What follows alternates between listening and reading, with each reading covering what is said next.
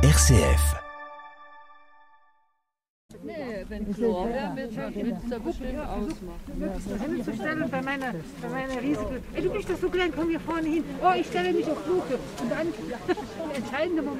Bonjour à tous et heureux de vous retrouver pour poursuivre notre visite et découverte du mont Saint-Odile et de son sanctuaire, ce haut lieu culturel et spirituel de l'Alsace. Saint-Odile, patronne de l'Alsace, attire chaque jour une multitude de visiteurs, des touristes, des pèlerins, venus admirer cette vue magnifique depuis cette haute colline qui domine les plaines d'Alsace, mais venus aussi pour découvrir cette abbaye fondée par Saint Odile en 680. Alors, avant de nous rendre dans la chapelle du tombeau de Saint Odile, je vous propose de retrouver Adrien Wendling, qui est responsable de l'accueil et des visites de ce sanctuaire du Mont Saint Odile.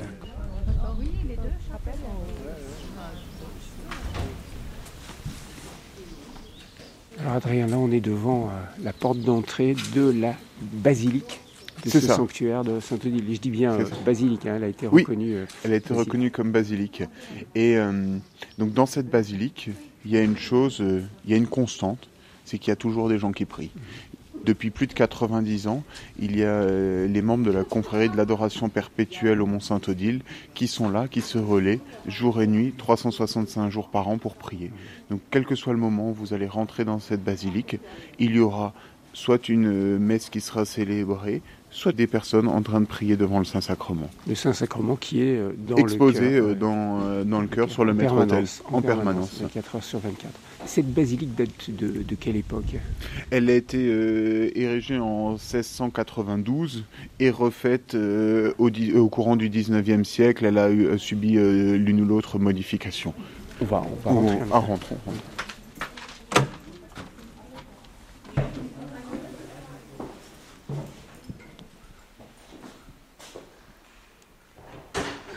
Ah ouais, effectivement, il y a toujours des gens qui sont en train de prier.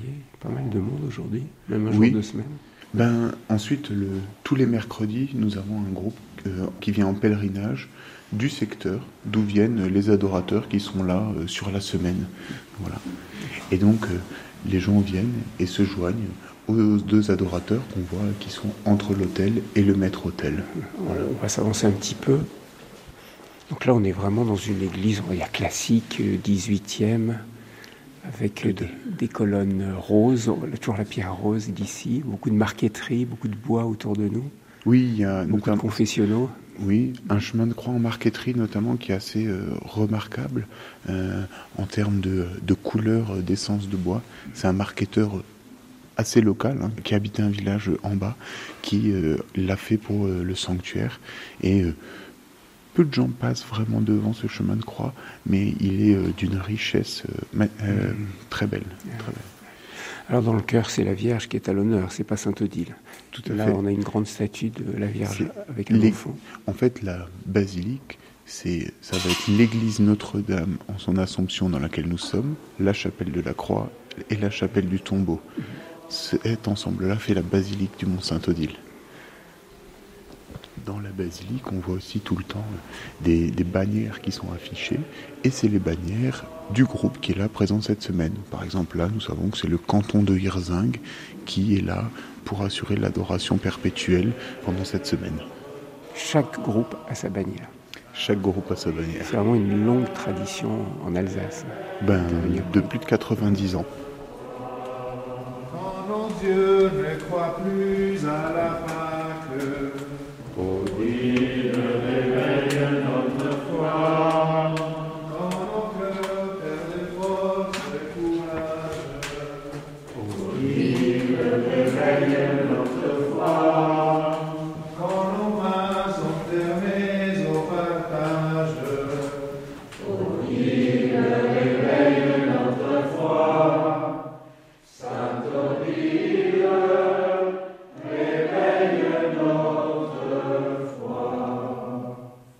Mon, mon prénom c'est Denis Chiclin. Je suis le responsable du groupe des adorateurs du Sungo, de- du canton de Ferret et de Hirzing, et cela depuis euh, 2006. Et qu'est-ce que ça représente pour vous d'être adorateur ici au Mont C'est, Saint-Odile ça représente beaucoup de choses. hein. C'est, voilà, c'est particulier. Hein. Il, faut, il faut vivre cette semaine. Euh, on, est, on est coupé du monde. On est là, euh, entre nous. On est un groupe assez important. Vous êtes combien dans votre groupe? Cette semaine, on est 28, mais on était déjà 40. Hein. Mhm. Mais vu avec le Covid, il faut, on est limité à 30. Et vous venez une semaine ici? Une semaine, oui, de lundi à lundi. Et vous priez jour et nuit? Jour et nuit, c'est la prière continue. La nuit, c'est deux heures, et le jour, c'est une heure. Et là, ça va être quelle heure pour vous, vous savez? Bah, Hier matin, on a prié de 4 heures à 6 heures, et demain soir, ce sera de minuit à 2 heures.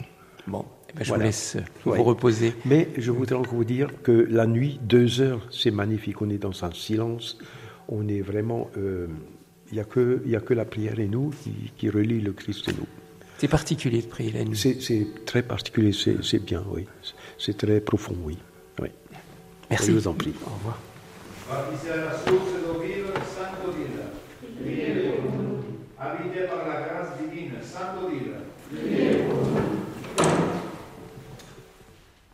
Je m'appelle Carmen.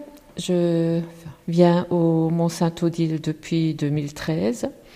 Pour une première raison, c'est que mon papa était déjà adorateur, faisait partie d'un groupe, et je trouvais toujours que quand il rentrait, il était serein, il était apaisé, et il n'aurait loupé, il n'aurait raté pour rien au monde cette semaine.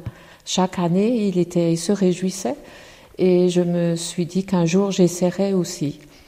Et j'ai eu l'occasion, vraiment un peu par hasard, par une, amie de classe, et je crois quand on vient une fois, quand on le vit une fois, on a envie de, revenir. Presque tout le monde revient. On se coupe.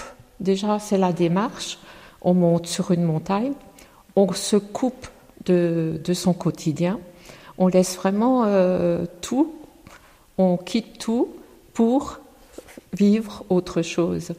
Alors, il y a le fait de le vivre en groupe, il y a déjà un support le fait de, que la journée, il y a les laudes, les complis, il y a la messe, les vêpres euh, ou des conférences, donc on est porté aussi. Et après, avec tout ça, l'adoration prend sa place, euh, comment dire, euh, presque naturellement. On ne prie pas toute la journée. Beaucoup de gens nous disent ah moi je peux pas prier toute la journée. C'est pas ça. C'est pas ça. Mais dans le, chemin de foi, c'est aller un peu plus loin encore, à la, être plus près à la rencontre de Dieu, être en présence de Dieu. Et qu'est-ce qui se passe quand vous redescendez de la montagne? Quand vous avez passé une semaine ici à prier, puis ensuite vous retournez chez vous? On est déjà, on est léger, on est bien, on est reposé, c'est pas le mot, mais on est, on est serein, on est serein. Le fait de nous couper une semaine de, de tout ce qu'on vit, comme tout le monde, hein, avec des soucis, avec, euh, avec plein de, de choses, euh, je crois que ça permet aussi de prendre du recul sur ça et d'aborder tout ce qui nous attend au retour. Hein. Effectivement, on replonge dans la vie de tous les jours, mais ça permet de prendre du recul et d'avancer un peu mieux, un peu plus légèrement. Alors vous m'avez dit que votre papa le vivait déjà, il était adorateur, vous, vous êtes adoratrice, vous avez des enfants? J'ai des enfants. Et alors vous allez leur transmettre le goût de venir ici? J'aimerais bien transmettre ça parce que c'est vraiment quelque chose de, de positif dans une vie, c'est un plus dans une vie. Après, les enfants de la nouvelle génération, voilà, j'ai des enfants qui, qui pratiquent, qui pratiquent, d'autres qui pratiquent pas, donc les petits enfants, il y en a qui sont baptisés, d'autres pas. Donc, comme dans toutes les familles. Donc, on verra. En tous les cas, vous avez le temps de prier pour eux. Voilà. On porte aussi, souvent les gens qui savent qu'on monte nous confient, ben, tu penseras à nous, tu, tu feras lire une, une messe pour nous, tu pries pour nous. Effectivement, les gens parfois nous donnent un peu leurs soucis un peu à porter aussi. Merci beaucoup et puis bonne semaine d'intercession. Merci, merci à vous.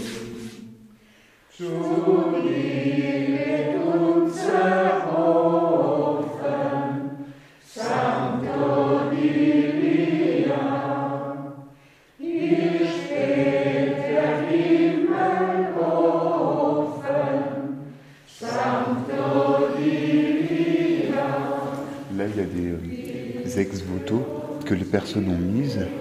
Euh, voilà, il y en a de 1927, euh, mais il y en a des beaucoup plus récents qui ne sont pas forcément datés. Et moi, c'est une chose que j'aime bien montrer, c'est que ben, il y a cette, cette actualité aussi du sanctuaire. On peut penser que le sanctuaire d'une sainte née à l'époque médiévale ne va pas être quelque chose d'actuel, on va être que dans le passé, mais non, on est bien euh, dans le présent des, des personnes, dans, le, dans la vie de tous les jours. Euh, Il y a un mois, euh, je voyais un couple dont la dame marchait avec des béquilles et le mari nous demandait comment faire pour poser un ex-voto parce que les médecins avaient dit que sa femme ne devait jamais remarcher. Et ils attribuent, eux, la guérison à leur prière, à l'intercession de Dodil. Et venez remercier. Et venir remercier. Et donc ici, euh, euh, nous sommes dans une succession de chapelles qui sont les unes à côté des autres. La chapelle Saint-Jean-Baptiste, la chapelle de la Croix et la chapelle du Tombeau. Toutes les, décorations qu'on peut voir au mur, en fait, euh, ce sont des reproductions d'un ouvrage qui a été rédigé au Mont Saint-Odile au XIIe siècle, le Hortus Deliciarum, et qui était un ouvrage, bah voilà, forcément de théologique. Et donc ici, on voit notamment euh, toute la vie de Saint Jean-Baptiste euh, qui est marquée à ce mur. Et cet ouvrage avait cela de remarquable qu'il n'était quasiment fait que en enluminure. Il a malheureusement euh, disparu dans un incendie de bibliothèque en 1870, mais Donc on a ces peintures murales qui reprennent ces, ces miniatures. c'est ça, c'est ça. Alors, le, le pèlerin, généralement, va dans quelle chapelle d'abord? Ben, on est obligé de passer par la chapelle Saint-Jean-Baptiste. Ensuite, le pèlerin souvent euh, s'arrête ici dans la chapelle de la Croix, où il y a euh, de grands brûloirs et où il va euh, mettre, allumer sa- cette votive en souvenir de sa prière, pour que sa prière continue plus longtemps que le temps de son passage.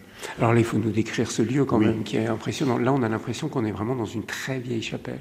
Oui, là nous sommes dans les plus vieilles parties du mont. hein. On est euh, sous des voûtes romanes et euh, le pilier central date du XIe siècle et il est euh, magnifiquement euh, décoré. Malheureusement, le, depuis les 50-60 dernières années, beaucoup de personnes qui venaient ici pour rechercher des énergies telluriques se euh, touchaient ce pilier-là et le frottaient. Du coup, le passage des mains a énormément euh, abîmé et usé la pierre euh, dans l'époque très récente. Alors là, vous dites quelque chose, il y a des gens qui viennent ici parce que, selon leur croyance, c'est vraiment chargé d'une énergie Oui. tellurique, comme vous dites. Oui, c'est ça. Il y a, Ça, c'est il y a un des personnes qui se qui viennent développe pour ça. beaucoup. Enfin, il y a beaucoup de gens qui viennent pour ça. ouais, Oui, oui, oui, il y a même des gens qui viennent sur les terrasses. Nous avons un tilleul qui est creux. On a des gens qui nous ont dit qu'ils venaient de Belgique pour aller dans ce tilleul creux. Mhm. Euh, voilà. Euh, ensuite, euh, Ça fait partie de tous les différents types de visiteurs qui, vi- qui viennent ici. ch- chaque visiteur est, est différent et il y en a qui viennent, qui vont chercher et cette énergie tellurique et puis qui ensuite vont participer à la, euh, à la Sainte Messe également. Mhm. Voilà. Alors, qu'est-ce que c'est que ce, ce tombeau qu'il y a ici, là, sur la droite? Là, de, sur la droite, nous avons aussi le tombeau du père de Saint-Odile. hein, voilà, un sarcophage taillé dans le grès assez monumental. On en a d'autres qui sont euh, en extérieur, mais qui ne sont pas aussi ouvragés. Donc, qui date du 7e siècle, 6e, 7e siècle Oui, c'est ça. Ah ouais, C'est ça. Très, très vieux sarcophage. Oui. Sarcophage dans lequel reposait le corps du duc Étichon, père de Saint-Odile. Oui, oui, euh, nous sommes dans, dans un lieu qui a vu passer euh, énormément de pèlerins à travers les siècles, euh, à travers plus d'un millénaire. hein. Ouais, Voilà. 1300 ans. Et donc, de cette chapelle-là, elle est adjacent à cette chapelle, nous avons la chapelle du tombeau, où les personnes peuvent venir euh, pour euh, des, des temps de prière libre. Et euh, pour aller dans cette chapelle du tombeau, nous passons sous un linteau de port du XIe siècle, donc assez bas pour les personnes grandes, il faut se baisser, et qui représente l'arbre de vie au-dessus de lui. C'est le linteau. Hein, C'est le linteau, oui, L'arbre de vie, une très jolie porte en, en grès rose, encore une fois. Encore une fois. Et donc, il faut euh, baisser la tête, s'incliner pour entrer. Et alors, on va y aller, on va aller discret parce qu'il y a des gens Oui. qui, qui prient actuellement.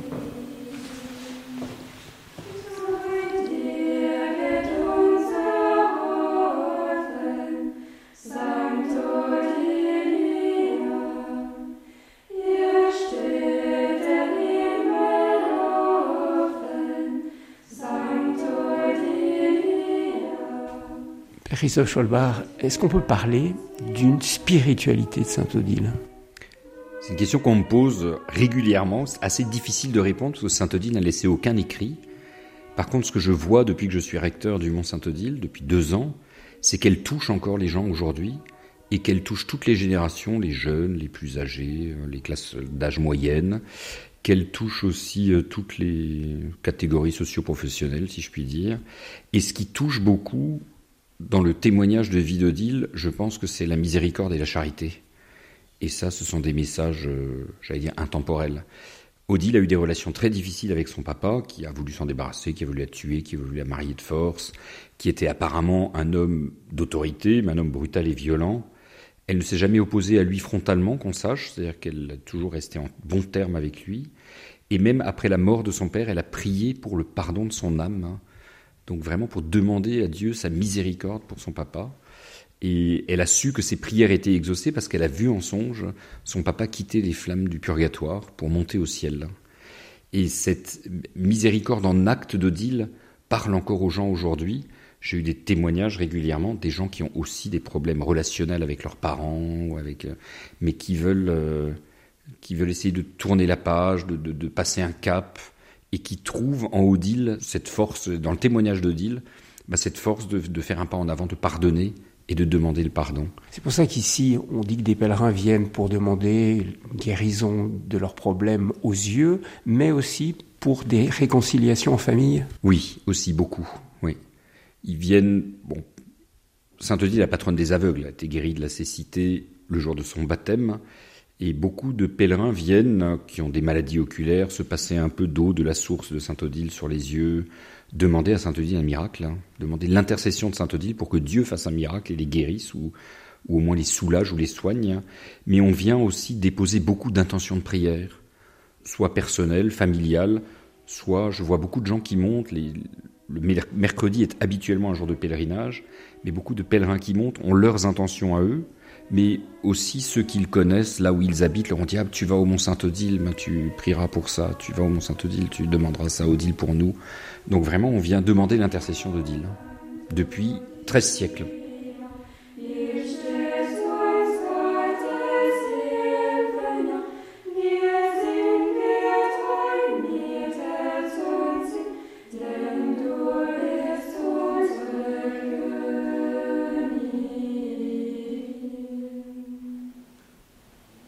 Donc là, nous nous trouvons euh, vraiment au cœur du sanctuaire. Hein. Nous sommes dans euh, la chapelle du tombeau de Sainte-Odile, où son sarcophage est, dans lequel euh, les, reliques de son corps reposent depuis sa mort en 720.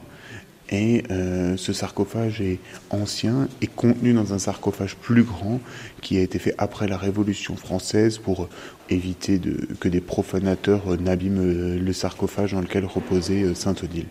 Et donc ça, c'est vraiment les seules parties, c'est les parties les plus minérales de cette chapelle qui est complètement, euh, qui a été boisée. Et donc entre les boiseries, nous trouvons euh, des tableaux qui représentent l'histoire de la vie de Sainte Odile, quand elles ont euh, choisi, quand avec les abbesses, les autres religieuses, elles ont choisi leurs règles canoniales, quand elle a frappé le rocher pour faire jaillir la source, quand elle a fait construire euh, Niedermünster. C'est différents moments qui relatent sa vie.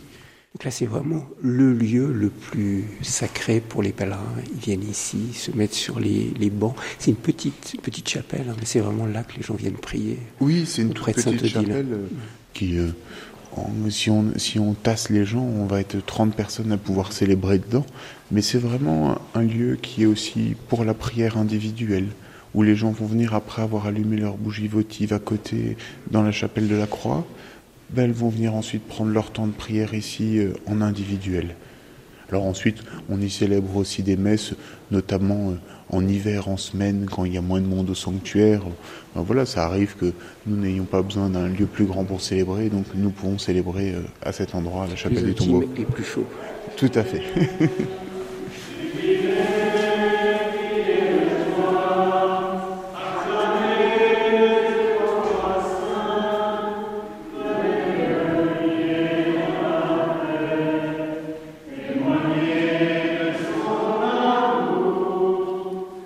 Alors, Marie-Louise, c'est une grosse journée aujourd'hui. Hein. Oui, aujourd'hui, il y a de la vie, c'est très bien comme ça. Vous avez combien de, combien de messes à préparer? Aujourd'hui, il y en a cinq, parce qu'il y a deux messes du pèlerinage, il y a trois messes avec des groupes, une messe, à- on- deux- une messe en même temps, normalement. Enfin bon, on s'adapte. Il y a plusieurs lieux de culte, il y a la basilique, il y a la chapelle du tombeau, il y a la chapelle Saint-Atal, donc même il y a là, s'il le faut, encore la chapelle Saint-Pierre, on peut gérer. Donc ça va, il peut y avoir plusieurs messes en même temps. En même temps, et une, oui, il n'y a pas de problème. Alors ça, c'est une de vos activités, de vous occuper Oui. de l'organisation de- des messes Oui, euh, euh, disons un travail de sacristie pour préparer, pour ranger. Disons que notre mission ici n'est pas seulement de faire, parce qu'au fin de compte, ce qui fait vivre ici, c'est quand les gens viennent et qu'ils accueillent quelque chose, qui s'ouvre à la grâce. Donc si nous, on fait bien notre travail, s'il y a assez d'hosties, s'il y a la lumière, s'il y a le micro, si tout est en ordre, nous participons pour favoriser la prière. Quand tout est beau, ben nous, ça élève l'âme. Et alors là, vous êtes deux sœurs. Hein, vous. Actuellement, nous sommes à deux. Nous étions déjà à quatre, nous étions à trois, mais nous étions déjà très longtemps aussi à deux. Ça dépend, on s'arrange. Il y a toujours eu une présence féminine ici, ou depuis de nombreuses années.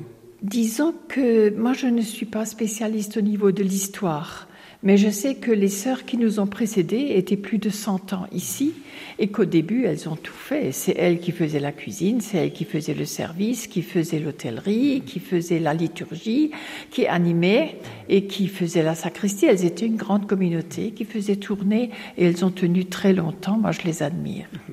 Alors vous, vos activités, quelles sont-elles? Oh, il y a tellement de choses. Vous savez, je ne veux pas tout, tout, tout, tout dire parce que ça, c'est la sacristie, c'est l'accueil des pèlerins, c'est la gestion des intentions de messe, c'est tout ce qu'il y a comme correspondance au niveau Internet par rapport à des demandes de prière, des demandes de messe.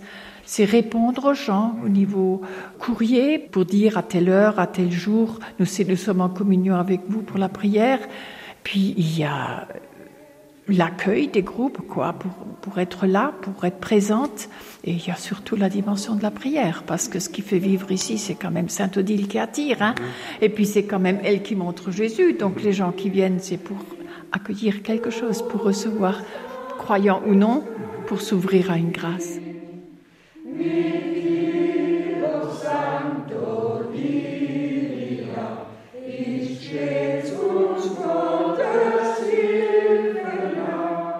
Sœur Marie-Louise, je crois que vous vous occupez aussi de, de l'eau de la source. Oui. Ça, c'est une de vos missions. Vous pouvez nous expliquer cette eau de la alors, source? l'eau de la source, il y a un ouvrier qui se charge d'aller à la source pour remplir des petits flacons de 250 millilitres, des deux petits flacons. Et nous recevons beaucoup de mails, beaucoup de courriers pour des personnes qui souhaitent recevoir de l'eau dite miraculeuse. Nous faisons des paquets, nous envoyons par Colissimo. Il nous envoie 20 euros pour les frais, parce qu'on paye déjà 10 euros pour la poste, et puis le carton et tout et tout. Et on envoie, mais seulement en France métropolitaine, parce que c'est assez compliqué. ailleurs. Vous n'envoyez pas dans le monde entier? Non, on était aux États-Unis, c'est revenu. Mais bon, parfois, certaines situations, par exemple, en Italie, ça a passé. Oui, en Belgique aussi, ça avait passé. Mais bon, C'est plus faut- les problèmes de la poste. C'est ça, c'est les problèmes de la poste. Et, et quelles sont les propriétés de cette eau? Cette eau est une simple eau de source qui est très bonne, mais une simple eau de source. Mais c'est la source dite de Sainte-Odile. C'est une source qui, dans l'histoire, dans tout ce qui se dit de génération en génération, eh ben, c'est une eau qui fait du bien. Et Odile a fait du bien avec cette eau. Elle a libéré, elle a permis à des yeux de s'ouvrir, elle a lavé des pauvres gens malades.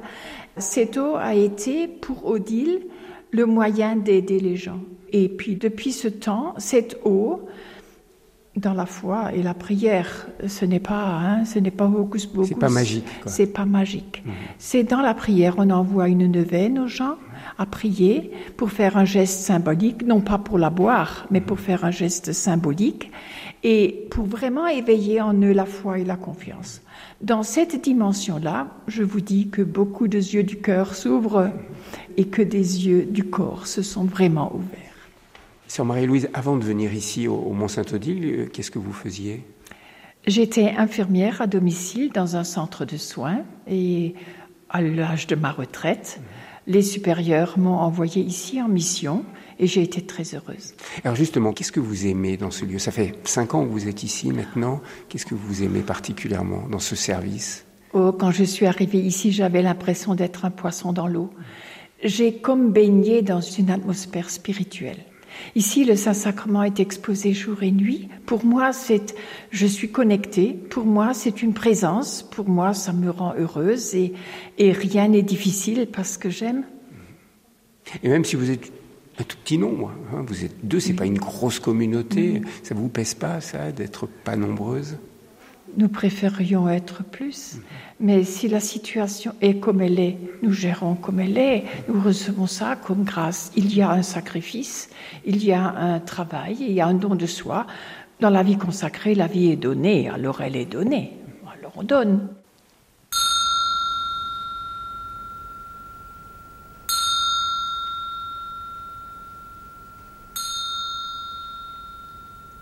Père Christophe Schwalbach, cela fait plus de 1300 ans que ce sanctuaire existe, on ne peut pas ne pas se poser la question de l'avenir d'un tel lieu. Les prêtres sont moins nombreux, les religieuses sont moins nombreuses, on, l'a vu. Quel est l'avenir, selon vous, d'un tel lieu? Le sanctuaire du Mont-Saint-Odile, vous l'avez dit, existe depuis 13 siècles et à travers l'histoire, si on lit un peu, si on regarde, il a connu euh, fortune et revers. Il y a toujours eu du monde, par contre toujours eu des pèlerins, mais il y a des moments de l'histoire où il était quasiment en ruine, euh, d'autres moments de l'histoire où il était florissant. Il était très très florissant au Moyen Âge, c'est assez surprenant parce qu'il n'y a pas de moyens de transport, pas de moyens de communication, et pourtant les gens venaient. Donc euh, il est toujours rené de ses cendres, toujours né à nouveau, il a toujours recommencé. Donc je suis pas trop inquiet pour l'avenir. L'évêché est en train d'envisager euh, différents partenariats pour pouvoir pérenniser, assurer les investissements patrimoniaux et de sécurité qui sont nécessaires sur ce site qui accueille plus de 750 000 touristes par an. Ça, ce seront des aménagements, j'allais dire, techniques. Après, euh, si dès le début du 8e siècle, des pèlerins pouvaient venir euh, de pays slaves jusqu'au mont Saint-Odile pour prier Saint-Odile alors qu'ils n'avaient pas Internet, je pense qu'on va continuer à avoir des pèlerins pas très inquiet.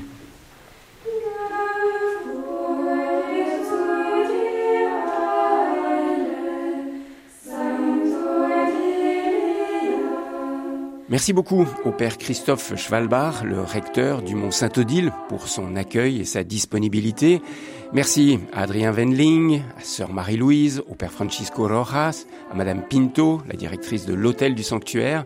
Et merci à François-Nicolas Dalincourt, le directeur de la communication du diocèse de Strasbourg, pour son aide à la réalisation de ces reportages.